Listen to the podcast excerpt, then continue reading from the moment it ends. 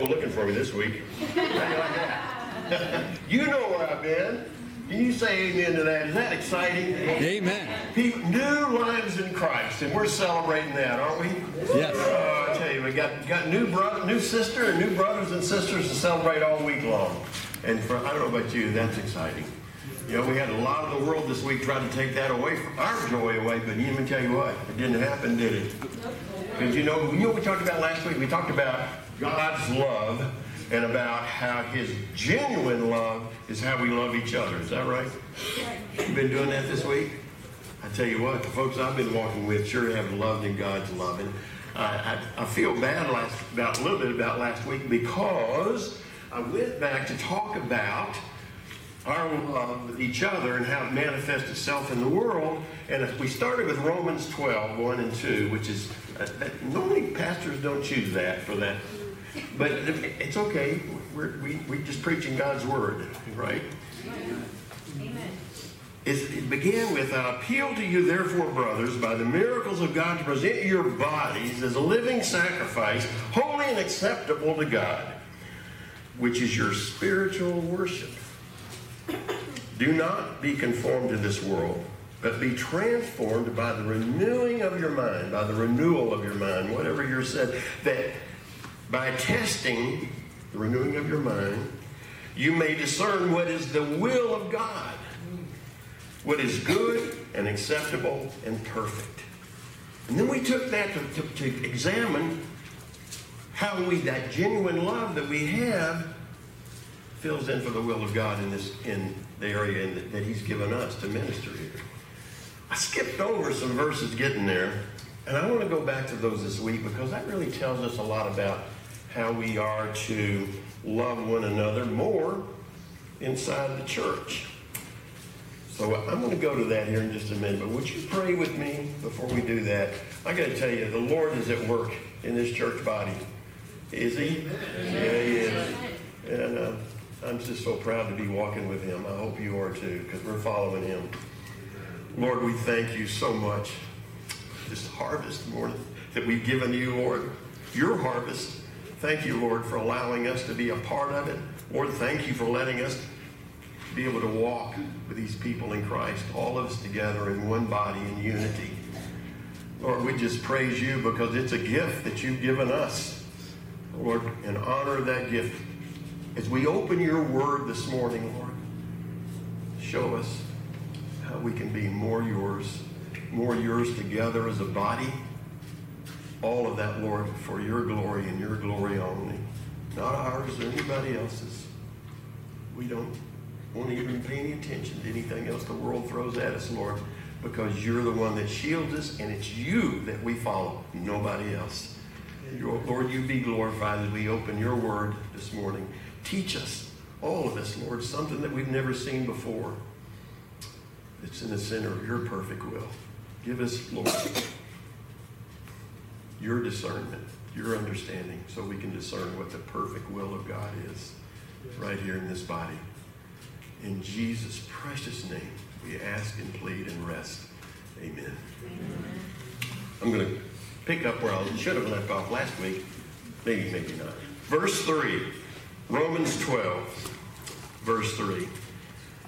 For by, the grace given to me, I say to everyone among you not to think of himself more highly than he ought to think, but to think with sober judgment each according to the measure of faith that God has assigned. For as one body we have many members, and the members do not all have the same function. So we, though many, are one body in Christ, and individually members one of another. Having gifts that differ according to the grace given to us, let us use them. If prophecy, in proportion to our faith. If service, in our serving the one who teaches uh, in our service, in our if service in our serving, the one who teaches in his teaching, the one who contributes in generosity, the one who leads with zeal, the one who does acts of mercy with cheerfulness. You know, assuming that we're all committed Christians, uh, according to the guidelines that we set out in Romans 12.1, what we read earlier, um, how are we doing with having our minds renewed. That's a continual thing. It's not done once. Our minds are renewing continually. So, how are we doing that? Um, how are we doing with renewing our minds and our thinking about ourselves? How are we doing with renewing our minds and thinking about the brothers and sisters sitting around you? How do we do that? How are we doing with all that? Are you looking at that, examining that? Are you using God's word, His His communication with Him and prayer and the Holy Spirit leading us? Are we doing that to discern what the will of God is? Hmm. We'll see how the Scripture answers that because that's really what it does. Uh, let's start with how, how you think about ourselves. Look at verse 3. Paul, Paul again, he advises us. He, and Paul's really good at this. He gives us a negative way to do it and a positive way to do it. Uh, first, the negative. For, for by the grace given to me, I say to everyone among you not to think of himself more highly than he ought to think. Let me tell you what, this is really lively language. Paul never wrote any other way. It literally says, listen, everybody, don't super think of yourself, or maybe don't hyper yourself in front of everybody. You know, the church at Rome, which was the most important city in the world, right? Uh, we, we don't live anywhere near one like that. They probably had a lot of people that thought of themselves more highly than anybody else. Hmm. We don't have any of those around here, I know, but this may be why two chapters later, Paul's writing to the church, church at Rome, he begins with Romans 14 with, As for the one who is weak in faith, listen to this, as the one who is weak in faith, welcome him, but not to quarrel over opinions. Hmm, I wonder how many times we do that. We let the world around us with their opinions say, oh, well, you mean maybe you're not doing that right. Or, you know what? Who do we follow? Jesus Christ. And we're going to do it his way, are we not? Yeah. Not real popular in the world, is it? Enough said about that. Whatever, whoever, whatever, people that are thinking more highly of themselves, then we ought to think, that's, you know what, that's the way Satan made us, isn't it? Focused on ourselves. And we're here to build ourselves up. Isn't that the way that our, our, our uh, nation actually teaches us? You know, he must be really good. He's rich. Ever had that thought? Or really, I want to be rich like that. Or I want to be a great baseball, I mean, whatever. You know, we want to be what the world says is success. Hmm. Humanness is inherited from Adam. That's the way we're built. People love to think of themselves first. That's not what Scripture says. Let's keep reading. Look at the. There's two ways. Well, first of all, there's two ways of self-focus. This, this self-focusing shows up in the world around us. Um, I always loved it. We just talked about it, but I always loved people that are always getting these personal achievement awards. Personal achievement awards. Did you get that? So how well they've done by their own thinking, by their own standards, their own measure person tells you how smart he is or, or how, how much he's done or how strong he is or how rich he is or, or he's going to really be rich when he gets a big break and wins the lottery or something. You know, legend in his own mind or, or something like that. But there's another form of, of overthinking ourselves or, or trying to, our overestimation. It's really obvious around us too like someone who self-consciously talks about themselves as if they were nobodies. Oh, I'm not really worthy of this honor. Not really, not really worthy to have done this great thing. You ever heard that? Yeah. And when a person acts like that, you know, first thing you want to do is say, well, no, no, no, you're better than that. But really what they, they say is, you know what? Your self-discernment should come from Christ. So maybe you're right. So, how are we supposed to think about ourselves? Read the rest of verse 3. But to think with sober judgment. Instead of super thought, we're supposed to have sober thought. Okay, so what does that look like? Each according to the measure of faith that God has assigned. You know, I like the Christian Standard Translation. If you hadn't read that, that's a good one. Um, it says, instead, think sensibly as God has distributed a measure of faith to each one. You know, now here's the problem. Some people think that that teaches that sound judgment comes in proportion to the amount of faith that God's given you. If we have strong faith, then we're going to think in a right way about ourselves. But a better understanding would have this, this one word, measure, translated as standard. So look at this. The idea is that God has given each believer a standard of faith by which to measure himself. And you know what that standard is? Jesus Christ. That's the standard we should be measuring ourselves by. We're being made in his image, are we not? You know, we just sang about making him Lord of our lives. Well, uh, thank you, Patrick. That's a great choice of songs this morning. Is he Lord?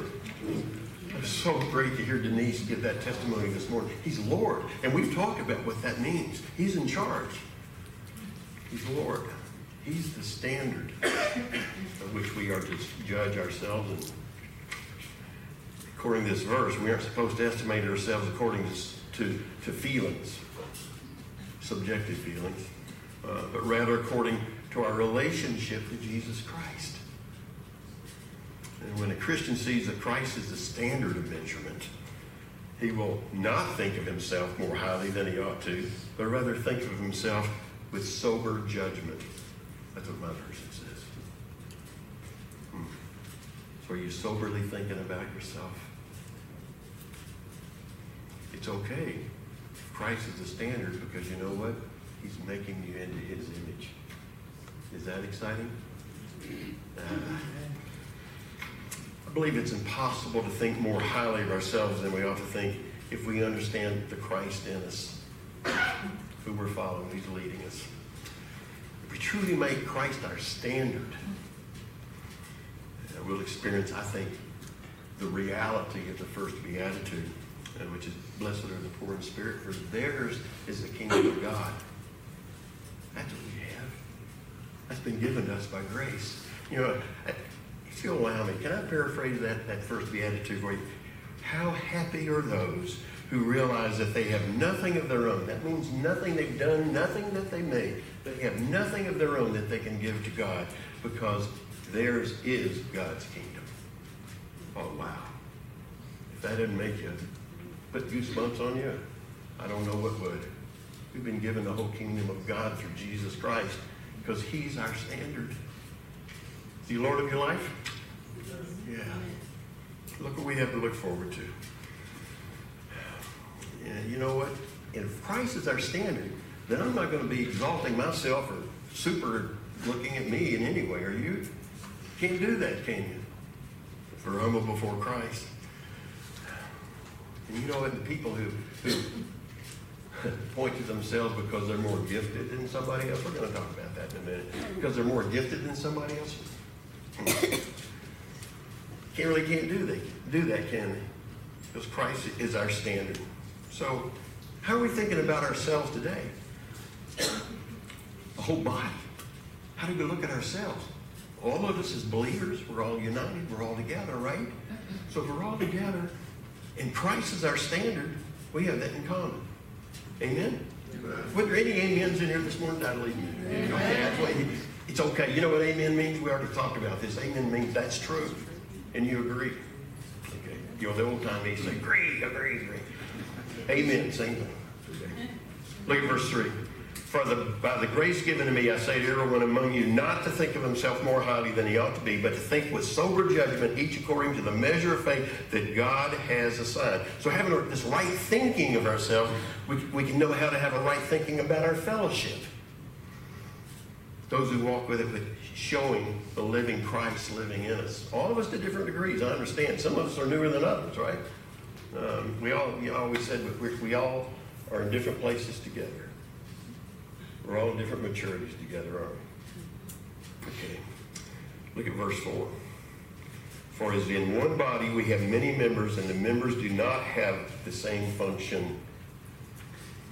So we, through though many, are one body in Christ, and individually members one of another. Now, you know, I'm not going to get into the Greek. I, I do that too much, and you throw something at me when it's time to stop.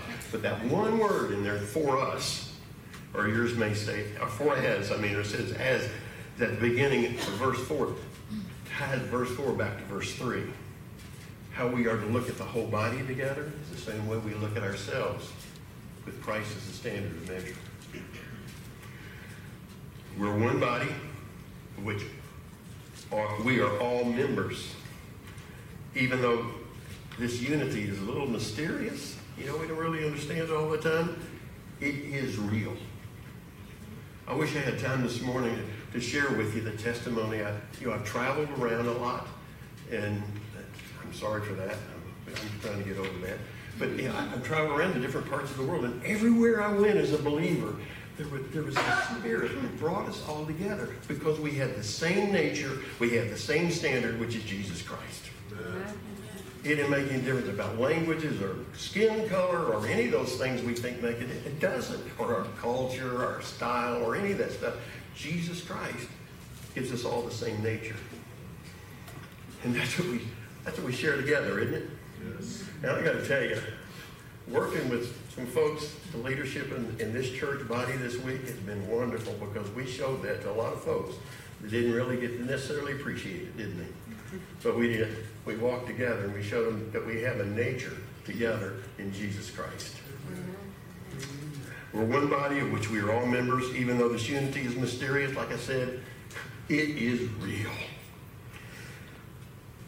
This body illustration uh, doesn't mean we should try to, to live more of life, you know, as a commune together. that would really be strange for a lot of us. But, but, but it's, what it, it does mean is that it shows the reality of this nature that we have in common when we all come together because we have Jesus. 2 Peter 1 4 says, He has granted to us His precious and very great promises so that through them you may become partakers of the divine nature. I like that. That partakers is the same word for the koinonia fellowship that we have. We all get our, our spiritual life from the same source. Jesus says, I am the vine, you are the branches. We all come from the same forest. Anybody ever been a farmer? You ever done any of that kind of stuff? You know, where you graft branches together? Where does the life come from those new branches that have been grafted in? from the trunk. And who's the trunk? Who's the root of everything we have? Jesus Christ.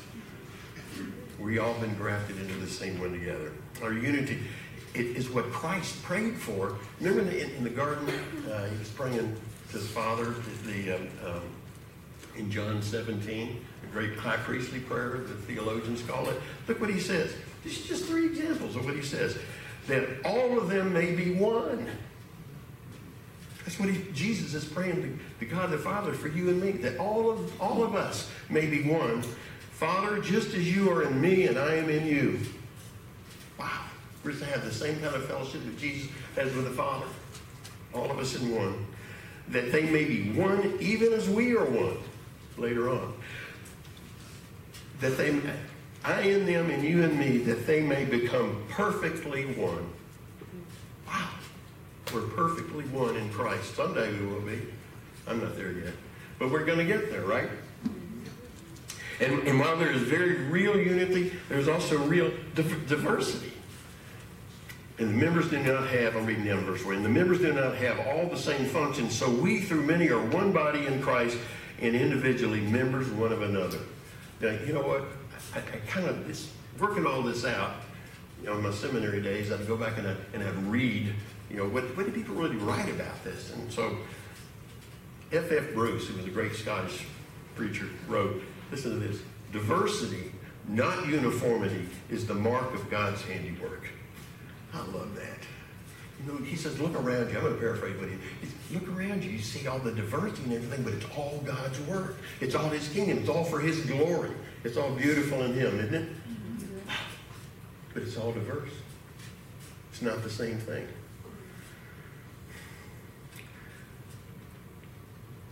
And he says it's so in nature. It's also true in grace. And no, nowhere more so than in the Christian community. Here are many men and women with the most diverse kinds of parentage, environment, temperament, and capacity. Not only so, but since they became Christians, they have been endowed by God with a great variety of spiritual gifts as well. Yet because and by means of that diversity, all can cooperate for the good of the whole. Isn't that neat? How we all work together for the good of the whole? God's glory is revealed in the diversity of his people. You know what? I don't know about you. I've, I've, been a lot in diverse congregations before. We're pretty diverse, aren't we? We got about one of every kind here. Praise the Lord. you know what? And, and that's a great thing to love, isn't it? I do. And I hope you do too. Uh, this means that as we measure ourselves by, by Christ's standard or by his measure, we will believe ourselves, believe in ourselves and what we're doing in him. Being in Christ's body, it actually maximizes our uniqueness. We have a really unique environment here to be telling about Jesus Christ. Unique in that it's probably more intense in some areas than maybe anywhere else near us. Um, but God's put us here, hasn't he? And isn't it wonderful when this community around us sees us as one in Him?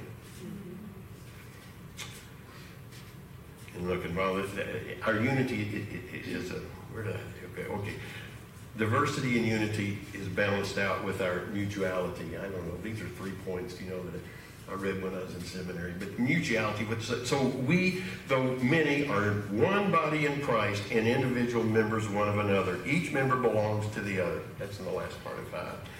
Uh, 1 Corinthians uh, 12 says that when one member rejoices, the whole group rejoices. Every, you know, and when one hurt, they all hurt. I, I, I read a testimony one time about an athlete, and they, he was talking about he broke his leg, and he says, "How's your leg doing?" And he said, "Well, you know what? I, uh, my leg was so body that the rest of my body, my leg was so bad, the rest of my body stayed up all night." I understand that one. You? Had that a few times. Uh, each of us belongs to each other. And when we have hurts, we all hurt. And we all stay up all night with each other, right? No, that's okay. Um, but we do. We all hurt. I hope we're close like that. I hope we're all have this mutual love, this mutual service within us. Each of us belong to each other, and you know what? Our needs belong to each other. We don't have any place for lone rangers around here. You know what? If you think, some some folks maybe here this morning, if you think like your life is stuck or it's stopped, or you know what? Get involved with someone else in walking with Jesus Christ. Someone in here, because if not, you're depriving yourself of growth, of spiritual growth, if you don't do that. You know,